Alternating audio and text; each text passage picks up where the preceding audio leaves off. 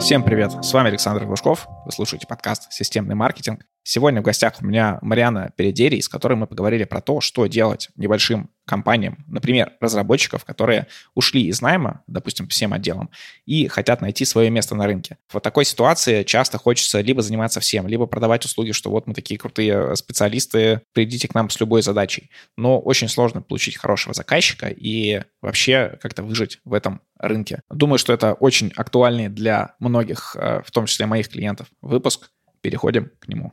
Кстати, купить рекламу в этом подкасте с аудиторией маркетологов и предпринимателей вы можете по ссылке в описании к этому выпуску. Также там можно приобрести рекламу в моем телеграм-канале.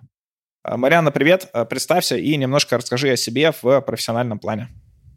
Александр, привет. А, меня зовут Марьяна Передери.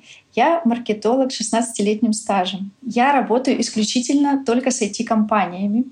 И Работала как штатный маркетолог с производителями IT-оборудования, дистрибьюторами, с реселлерами, системными интеграторами и так далее. И на текущий момент а, я ушла из найма где-то в прошлом году открыла свое узкоспециализированное агентство и э, как раз консультирую теперь IT-компании по тому, как э, создавать продукт, как его упаковывать, как продвигать на рынок, как искать клиентов и так далее. И на текущий момент предыдущему опыту еще добавились компании, а, как раз IT-стартапы, команды разработчиков. И с этой точки зрения я считаю, что у меня такой достаточно объемный взгляд на IT-рынок. То есть я была там изнутри, да, и до сих пор нахожусь, и это очень интересное направление. Э, и узкая специализация позволяет как раз очень глубоко и быстро погружаться в проекты. И как раз в прошлом году меня пригласили еще на должность генерального директора IT-компании. Делаем техническое обучение для IT-инженеров. Вот такой опыт. Очень крутой опыт. Очень перекликается то, что узкое позиционирование позволяет тебе более быстро вникать в проблему клиента и по факту решать ее намного проще. А, мы сегодня не будем с тобой говорить про большие, крупные IT-компании, уже про таких сформировавшихся ребят, потому что, скорее всего, у них и ресурсов, и вообще опыта, понимания и всего остального больше, и они могут и там людей найти, провести какие-то исследования и так далее. Поговорим же, наоборот, о другой аудитории, которая в последнее время у меня несколько таких были клиентов, и, в принципе, вот у нас э, сторона консалтинга, она как раз для таких небольших компаний.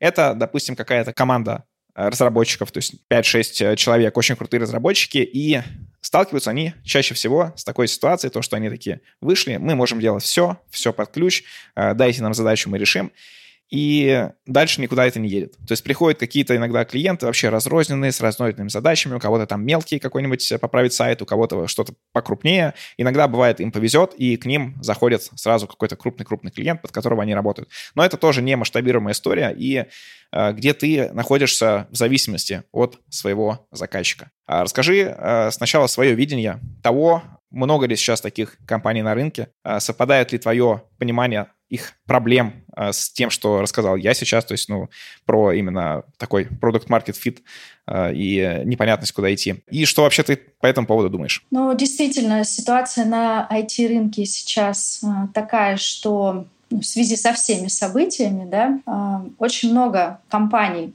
прекратили свое существование, и команды остались на вольных хлебах, да, они остались сами собой пытаясь решить, что они будут дальше делать. А, в это же время очень резко возрос спрос вообще на IT-разработку. Да? А, и с учетом цифровизации бизнеса, спрос на IT-решения, он продолжает расти. И это очень классное окно возможностей для компаний, да, разработчиков, которые здесь есть. Но в связи с этим, конечно, а, конкуренция, она очень высокая. Да? За последнее время зарегистрировано столько IT-компаний, что ну, здесь нужно очень четко понимать, а, что команда собирается делать, компания, как она собирается продвигать себя на рынок и так далее. И еще есть такой очень важный момент, это действительно я уже прочувствовала на себе, я и сама в себе в компанию нанимаю людей, да, несмотря на большое количество специалистов на рынке, крутых команд, очень сложно найти да, вот это вот взаимодействие клиент и команда, найти надежных подрядчиков. Это тоже те сложности, да, с которыми придется работать, а, используя разные да, методы. Так, и э, в чем здесь основная проблема, на мой взгляд, да, у компаний, что вот была команда разработчиков, да, они работали, ну, скорее всего, где-то на каком-то проекте, да, назовем это условно найм. Да, были люди, менеджеры проекта, которые управляли, ставили задачи, общались с клиентами, да, следили за тем, как исполняются эти задачи и так далее, и давали обратную связь клиентам. А сейчас, когда команда, она осталась одна, то здесь нужно вообще поменять подход к тому, как а, вести свое дело. Мне кажется, здесь еще даже не только менеджеры важны, а то, что раньше были какие-то люди, которые продавали э, те решения, которые потом будет реализовывать этот отдел. Продавали как на внешний рынок, может быть, или на внутренний рынок. И проблема вообще э, себестоимости разработки, она часто была там не в компетенции даже руководителей вот этих отделов, а часто это было что-то сверху, и они э, спускали задачи, и те в таком своем спокойном э, темпе могли это реализовывать. А теперь э, таким компаниям, вышедшим на рынок, нужно и как-то учиться себя продать, и еще и чтобы это было не в минус себе, потому что на проблему того, что ты продаешь что-то по себестоимости, наталкиваются, мне кажется, практически все такие небольшие компании. А, то же самое, что и маркетинговые агентства, многие, когда начинают а, существовать, а, то есть у меня было много клиентов, которые просто были в ноль или в минус, но ты их тащишь, и время они занимают, денег не дают, масштабироваться не дают, и вот ты вот в этом застреваешь. Да, все верно. Это как раз вот изменение ролей. То есть нужно понять команде, что они сейчас одни, им нужно быть и менеджерами, и продажниками, да, и разработчиками, и финансовыми планировщиками, и маркетологами. То есть они теперь должны в себе совмещать все эти роли, либо найти себе в команду человека, который займет ту или иную роль. Здесь очень важно на начальном даже этапе Э, с командой проговорить внутри команды эти вещи. Просто сесть, типа brainstorm ить и понять, а у нас в команде какие роли закрыты. Вот один там, допустим, backend разработчик, другой frontend и, там, и так далее. А кто общаться с клиентами будет? Да, кто будет э, менеджерить всю эту историю? И так далее. И это основная такая проблема, я ее называю смена ролей, и это нужно понимать, прежде чем куда-то двигаться дальше. Супер. А какие есть э, варианты для таких команд? Вот куда они могут идти и впоследствии куда они, идя этими путями, могут дойти? А, ну, здесь, э, знаешь, даже на своем опыте я считаю, что есть три варианта. Да? Первый вариант — это пойти во фриланс. Ну, то есть вот мы сами, мы фрилансеры, и Здесь команда может э, по отдельности, ну то есть каждый член команды продвигает свои услуги, приходит заказ, они там общаются, распределяют и его делают. То есть это такой путь фриланс, из найма во фриланс. Да? Вот. Есть такая история еще в эту же категорию, это когда команда оказывает услуги на аутсорсе. То есть это уже не отдельные какие-то фрилансеры, это уже команда, и они предлагают готовое законченное решение для заказчика на аутсорсинге. Здесь путь через фриланс в дальнейший бизнес, да, через э, новую роль такую. Второй есть вариант, который я вижу, что ну, можно еще раз пойти в найм. То есть если команда готова, сформирована, она может зайти в крупного заказчика. Сейчас очень много российских компаний импортозамещения и все условия, то, что мы обсудили ранее. То есть можно пойти еще раз и устроить со всей командой большую компанию и работать дальше. Ну и третий вариант — это сразу строить бизнес. Да? То есть здесь другие процессы — это выстраивание системы, это выстраивание процессов, это стратегия, это менеджмент. Это все то, что мы проговорили как раз про новую роль. И какой путь проще, ну, каждый выбирает сам, зависит от команды и какие члены в ней. Да, я предлагаю поговорить больше про третий пункт, потому что, наверное, мне он ближе. Я больше такого формата человек. Скорее всего, если у компании, то есть которая будет слушать нас, какие-то основатели таких компаний, команд, э, руководителя, э, будут слушать э, наш подкаст, скорее всего, они ближе к третьему формату, потому что первый и второй они уже бы реализовали сами, скорее всего, скиллов у них хватает. И э, сразу же на начале третьего пути, то есть я вижу там такую развилку, это либо работать под кого-то, то есть искать какие-то заказы реализовывать, либо идти в разработку своего какого-то продукта. И очень многие такие компании, из тех, что я видел, они всегда пытаются вот разрабатывать что-то свое. Вот сейчас мы там напишем какой-то модуль для какой-нибудь там CMS или что-то еще такое, и вот будем его успешно реализовывать. И, по моему мнению, это самый провальный формат, то есть там шанс того, что ты попадешь в рынок, который ты вообще не знаешь, а, особенно если ты вышел из найма, ты вообще не понимаешь, как э, определять потребности рынка. И если ты пойдешь в такой свой продукт, то ты прогоришь или там потратишь кучу времени, сил в никуда. Что ты по этому поводу думаешь? Согласна ли с э, тем, как вижу это я? Или, может быть, все-таки есть какие-то пути, как аккуратненько запускать свои внутренние продукты? Варианты есть всегда, я считаю. Здесь важно понимать, что, опять же, если команда хочет запускать свой продукт, то первое в этой истории нужно быть уверенным в том, что этот продукт рынком востребован будет, да, что он этому рынку нужен.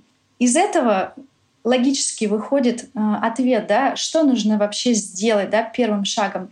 Но это маркетинг. Да, нужно провести хотя бы экспресс-анализ этого рынка. Что у нас э, в экспресс-анализе? Это анализ э, конкурентов, да, это анализ трендов вообще, что сейчас происходит в той части, допустим, где предполагается продукт. Дальше э, анализ ну, конкурентов продуктов, да, есть ли вообще такие продукты на рынке, какие э, закрывают они э, потребности заказчика, какие не закрывают и так далее. То есть э, без анализа очень сложно это как стрелять по воробьям. Просто вот сделать что-то, а потом носиться с этим, да, вложить кучу денег и искать того, кто это купит. Я с тобой согласен, и на правах рекламы, так как все-таки мой подкаст, расскажу, что именно этим мы как раз сейчас и занимаемся. Такой вот у нас консалтинговый продукт по тому, как вам собрать свой продукт для ну, примерно такого формата компании. Не обязательно IT, но и других. Здесь э, также очень важно определение целевой аудитории. Об этом много говорят но мало кто использует это на самом деле. Да? У меня был такой пример. Я общалась с одним IT-стартапом, очень молодые ребята, очень маленькая команда, классный продукт. Да? Но на моменте анализа, когда мне дали в руки его потестировать, я пошла по пути клиента, да, как обычный бы клиент это сделал, и споткнулась много-много раз. Написала обратную связь. Ребята, что у вас вот здесь, то есть там такие небольшие шероховатости, но их нужно учитывать. Знаешь, какой ответ я получила? И мы ничего не знаем, на нашей стороне все круто работает. Я говорю, отлично, да? То есть ситуация о чем говорит? Корпоративный формат ответа. Ситуация говорит о том, что закрыта команда разработчиков на обратную связь от клиента. А здесь в первую очередь нужно понимать, что продукт создается для клиента, для рынка. И если рынок и клиент, да, даже на этапе тестирования говорит, что, слушайте, ну вот как бы здесь есть сложности, а, я считаю, что нужно быть открытым к этому, да, и прислушиваться к клиентам. Иначе, да, здесь тоже можно э, забуксовать. Отлично. А, давай вот про этапы этого пути поговорим. Если как-то ты можешь э, разбить структуру, то есть мы поняли, что надо делать анализ. Э, будете делать его там вы изнутри, либо снаружи. Наверное, даже лучше делать это изнутри, то чтобы сами основатели ходили. Но здесь нужен определенный опыт. И ну, чтобы не попасть э, во что-то, изобретать велосипед, как говорится, в таких тематиках. Но анализ, допустим, мы каким-то образом провели. Что делаем дальше? Значит, анализ провели, теперь нужно спозиционироваться, нужно аудиторию тоже определили, нужно спозиционироваться, а кто мы вообще и что мы хотим этому рынку предложить. Мы идем как единая команда, или мы идем как разрозненные части команды. То есть что мы из себя вообще представляем. Также нужно сформулировать и сделать минимальную упаковку продукта. То есть не обязательно э, делать суперсайты, да, очень много городить с точки зрения маркетинга. Но минимальная упаковка должна быть, чтобы клиент понимал, что он получит от взаимодействия с компанией, с командой разработчиков. Ну и, соответственно, клиенты, они тоже могут быть разные. Не будем сейчас в это углубляться. Соответственно, еще очень важно, когда все анализ, упаковка, позиционирование сделано, важно, чтобы рынок узнал о том, что команда вообще существует. А, я говорю, что не обязательно строить э, большие маркетинговые сайты, но как минимум страничка простая, думаю, для команды разработчиков не составит труда, должна быть. Минимальные соцсети, присутствие на профильных площадках, где находится ваш клиент, должно быть. Иначе э, никто и не узнает, чем и как вы занимаетесь. То же самое, даже оформление своих контактов, да, сейчас и в Телеграме, и в WhatsApp, и везде есть возможность написать, кто вы и что вы предлагаете. Сделать ссылку на сайт. То есть нужно использовать все возможности. Вот. И еще такой важный момент, все-таки нужно побрейнштормить внутри компании, да, внутри команды и понять все-таки это распределение ролей, о которых мы говорили, кто чем занимается кто у нас будет продавать, кто будет упаковывать, кто будет собирать обратную связь, кто будет заниматься документами кто будет общаться с клиентами. Окей, мы собрали такой прям упаковку для того, чем мы собираемся делать. И дальше наступает еще один момент, который а, большинства таких команд, он встречает непонимание того, как а, реализовать его, это продажа. Потому что такие команды часто ожидают, что, ну, кто-то уж узнает, придут к ним, скажут, вот у нас суперсложная задача, суперинтересная на 500 часов э, разработки, вот нам нужно ваше суперэкспертное мнение. Но по факту такое происходит очень редко, если там как-то случайно по сарафану кто-то к вам пришел. Расскажи те пути, которым, по твоему мнению, э, лучше идти с точки зрения продаж. То есть вот э, где пытаться такой команде себя продавать? Ну, первое, самое главное, оно вытекает вот из предыдущих обсуждений. То есть назовем это личный бренд. Сейчас эра личного бренда. И если человек заметен, да, к нему как раз больше вероятность, что и по сарафану придут и так далее. То есть каждый человек в команде, на мой взгляд, должен, я сказала, упаковать свои соцсети минимально да, написать, кто они, что они во всех мессенджерах, где они состоят, и во всех сообществах, и э, поставить адекватную фотографию, чтобы было видно, что это человек, у него есть лицо, и он живой, и таким образом заявить о себе, как минимум. Это первое. Ну, прокачивание личного бренда — это вообще большая длинная история, этим тоже стоит заниматься, но это такая вещь, а, долгая, да, она в стратегии даст результат. А если нам нужно говорить о результатах здесь и сейчас, то самый такой а, быстрый надежный способ. А, мои э, компании, эти стартаперы называют это Friends and Family. То есть это самый ближний круг, вся контактная адресная книга, все подписчики, где только возможно, все должны узнать, что у вас теперь новая команда, у вас такое-то направление, вы предлагаете такие-то услуги. То есть люди прям не стесняются и делают рассылку и по СМС, и по WhatsApp, и по мессенджерам, как угодно. Но задача — рассказать всем что вы теперь занимаетесь вот этим. И у меня есть такая короткая история. Э, недавно общалась с IT-стартапом, они работают на рынке США, компании уже 10 лет. Когда мы обсуждали каналы продаж, у них был единственный канал продаж, он так и назывался Friends and Family. То есть я считаю, что нельзя недооценивать э, важность тех или иных каналов, а нужно брать и пробовать. То есть э, есть компании, которые только на этом и живут, и живут очень успешно, и работают не только на один рынок. Вот это первое. А, значит, дальше очень такой интересный инструмент, я его сама использую, это партнерская программа. Суть в том, что мы ищем другие либо команды разработчиков, либо агентства, которым требуются услуги, да, потенциально, те, которые мы можем предложить. И мы своими услугами дополняем их сервис, их услуги. Таким образом, у нас получается такая win-win стратегия, да, что и те в плюсе, и мы в плюсе, и мы как бы садимся на их поток клиентов. Да, за это определенные условия все договариваются, либо клиентами обмениваются, либо какие-то проценты друг другу платят. Но это очень рабочая схема. Развитие партнерского канала может дать очень быстро хороший результат. Дальше. Есть такой инструмент, а, тоже его использовала, и многие используют. На самом деле, даже если мы строим бизнес, да, наши первые клиенты а, могут прийти с сайтов вакансий. Да? То есть размещаем вакансию, пишем, что мы команда, предлагаем IT-разработку на аутсорсе, пишем портфолио, ссылки, все остальное делаем. И сейчас очень много на ресурсах рекрутинговых компаний, которые ищут удаленные команды. Да, и по последним исследованиям это сейчас большой тренд, все э, классно, Россия движется тоже в эту сторону, э, и это тоже может быть каналом, да, и биржи фриланса, и HeadHunter, и все остальные площадки, хороший канал для того, чтобы там заявить о себе и найти своего клиента. Ко мне так тоже приходят клиенты.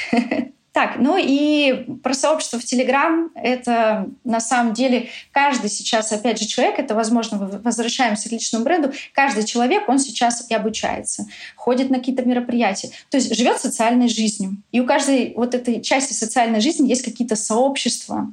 Соответственно, в эти сообщества тоже нужно написать коротенькое объявление, вот мы такие-то работаем над тем-то, обращайтесь. Действительно, люди приходят. И вот эти топ-5 э, каналов, да, которые мы обсудили, личный бренд, сообщество в Telegram, биржи фриланса, да, Headhunter и так далее, партнерская программа Friends and Family, каждый канал может дать одного, два, трех, четырех клиентов, и это уже будет достаточно для того, чтобы начать, да, и дальше уже масштабироваться.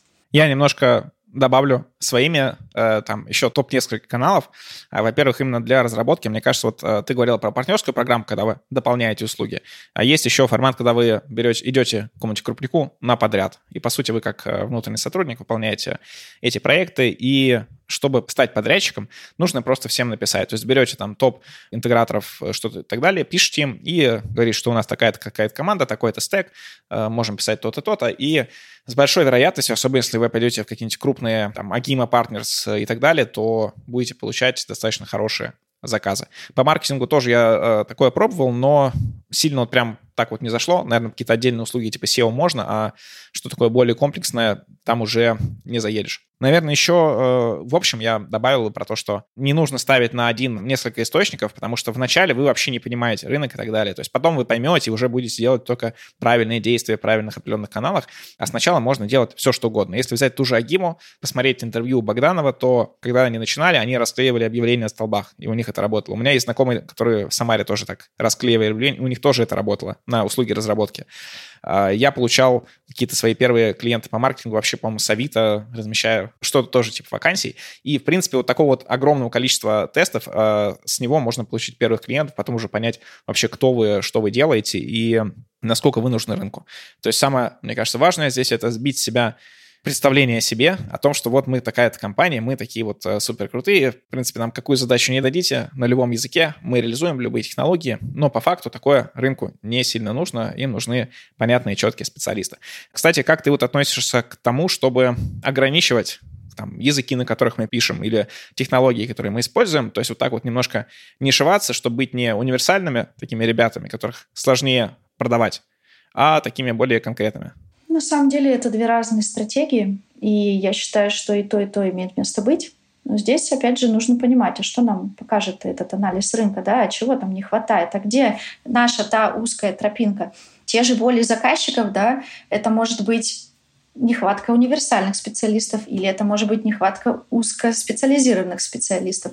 То есть, э, допустим, когда я открывала свое агентство, я видела, что не хватает именно узкоспециализированных людей, которые разбираются в IT. И пошла по этому пути. Здесь тоже зависит и от команды, и от целей, и от анализа рынка и потребностей потребителя. Супер. Расскажи, какие ты видишь инструменты, может быть, э, платформы, может быть, какие-то, не знаю, подходы, фреймворки и так далее, что может помочь таким компаниям начать э, продавать себя, позиционироваться и, в принципе, искать клиентов? Я думаю, что все должно быть максимально просто, потому что у компании и команды и так много задач, да, все и сразу.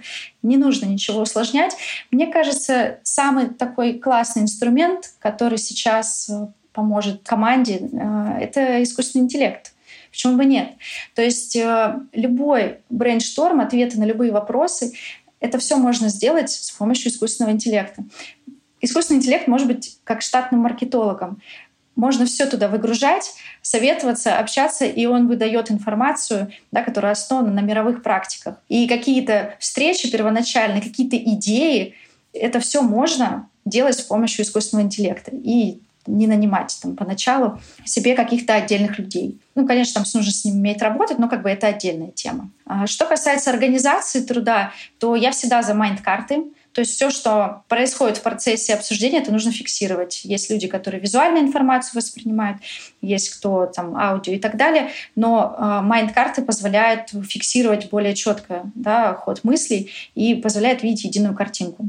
Обязательно регулярные созвоны и групповые чаты. Вот, то есть я за фиксирование процессов, потому что если все это будет э, где-то в голове, где-то в словах, то медленно будет продвигаться. То есть нужно все фиксировать, да, и для этого подходят обычные инструменты Excel, Word, э, созвоны. Главное делать это все регулярно и понимать, куда вообще двигаетесь, какие задачи решаете в той или иной промежуток времени. Ну и искусственный интеллект, да. Да, я думаю, что у разработчиков по последнему пункту, скорее всего, меньше всего вопросов. Это и так самые, мне кажется, близкие к истории про фиксирование, про там описание задач, ТЗ, четкость э, и так далее. Так что это внедрить, я думаю, будет несложно. А что посоветуешь э, посмотреть, читать, какие-то курсы, может быть? Вот я со своей стороны У меня есть такая книга, как э, типа моей какой-то Библии или как так называть, которую можно много раз читать, и ты там постоянно находишь для продаж а, свои ну, какие-то инсайты, и в каждой ситуации, в которой ты ее читаешь, ты видишь вот там, по сути, решение. Это Чет Холмс uh, Ultimate Sales Machine, на русском как-то универсальная машина продаж, по-моему, что-то такое. И там, по сути, разложен путь uh, для любой компании B2B, B2C, ну вот uh, все, что, по сути, связано с продажами. Вот, что посоветуешь ты? Интересно, надо почитать. Значит, что могу сказать? Есть такая очень классная книга. Я считаю, что команда, которая состоит более чем из двух человек, они просто обязаны ее прочитать. Э, Дэвид Гейдж — это партнерские отношения. Как построить совместный бизнес на надежной основе. То есть здесь как раз про то, что все с энтузиазмом объединяются, начинают, э, не продумывая процессы, искать клиентов, генерить что-то, непонятно что, но как только значит, появляется такая ситуация, когда есть что делить, как бы это ни звучало, начинаются большие проблемы. И на моих глазах за последние два года уже две компании столкнулись с этими проблемами. И лучше предусмотреть это заранее. Прописать, договориться и так далее. То есть и в данном случае партнерские отношения — это как и внутри команды, да, так как много человек, так и по отношению с заказчиками, и с партнерами, и, там, с агентствами и так далее. То есть это очень такая полезная тоже настольная книга с практическими рекомендациями. Значит, э, если мы говорим про маркетинг и продажи, да, то, конечно же, классика жанра — это Игорь Ман, маркетинг без бюджета. Я считаю, что надо обязательно пройтись. Есть такая еще книга а, Карла Сьюэлла «Клиенты на всю жизнь». Там как раз про взаимоотношения да, с клиентами, как их выстраивать, про различные подходы. Ну и если мы говорим про продажи, то и находимся в России, да, то Максим Батарев «45 татуировок продавана» тоже такая очень практичная книга, где именно жизненный опыт работы с клиентами, продажи, построение отделов продаж и так далее. То есть, ну, такой минимум, да, чтобы не все сразу. Хороший набор. Мариана, спасибо тебе за выпуск. Э, разобрали хорошо вот эту проблему небольших команд, которые выходят на открытый рынок и пока не знают, где и как правильно брать себе э, клиентов. Напоследок, дай какое-то напутствие таким компаниям, которые сейчас находятся в моменте, когда ничего не понятно. Вот мы вышли на рынок, заказов нет, но мы же такие классные, и так далее. Что ты можешь им посоветовать? Наверное, даже я тоже здесь посоветую, потому что сам подобную историю проходил, что научитесь пока что плавать, то есть каким-то образом там набираете клиентов, потом уже вы хотя бы будете понимать рынок и многие моменты, которые вы сейчас э, снаружи не можете понять, потому что когда вы работали в найме, даже командой, это были абсолютно другие взаимоотношения по всем фронтам. Какое напутствие дашь ты? Классные слова. На самом деле мне тоже все это откликается и через все это сама проходила и прохожу до сих пор, я бы сказала, что главное действовать поступательно и регулярно. Вот будут всякие моменты, будут, как бы это ни звучало банально, будет когда очень хорошо и когда очень плохо. И вот в эти моменты, когда очень хорошо, главное не останавливаться, не думать, что все, мы там всего достигли. Когда очень плохо, еще важнее не останавливаться, потому что вот эта сила маленьких шагов, ну вот никто ее не отменял. И лучше идти ровно, в своем темпе, не сравнивать себя с другим, не бояться этих конкурентов, смотреть в себя, да, ставить свои цели и сравнивать себя с собой. И регулярно, что бы ни произошло, идти в своем темпе. Всем спасибо за внимание. Подписывайтесь на мой телеграм-канал Глушков, нижнее подчеркивание, блог.